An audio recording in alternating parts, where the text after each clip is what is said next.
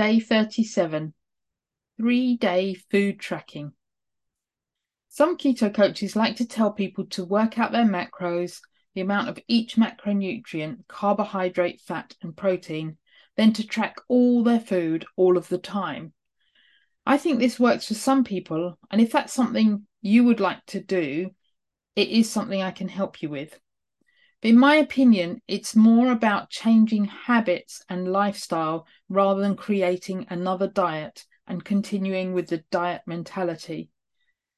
Your fat loss might take a bit longer than those who go all in on a keto diet, but making it part of your lifestyle will make it more likely to stick. My goal is that you sustain the weight loss rather than lose it quickly and then put it all back on plus more. This way of eating is no different to any other diet.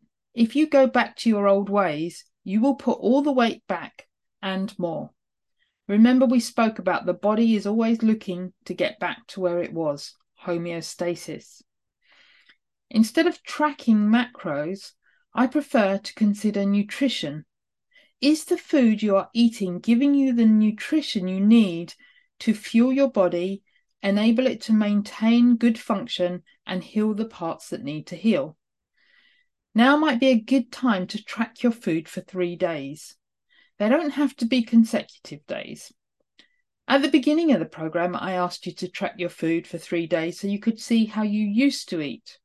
If you did that, you could compare your old ways to the new.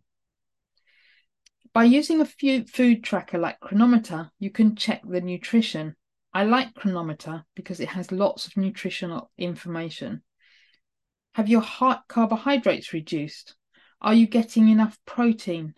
What about the micronutrients, vitamins and minerals? Are you getting a good selection of micronutrients?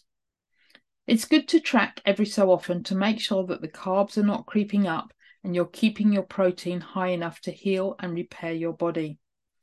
So, your activities for today if you haven't already, download Cronometer or another food tracking app.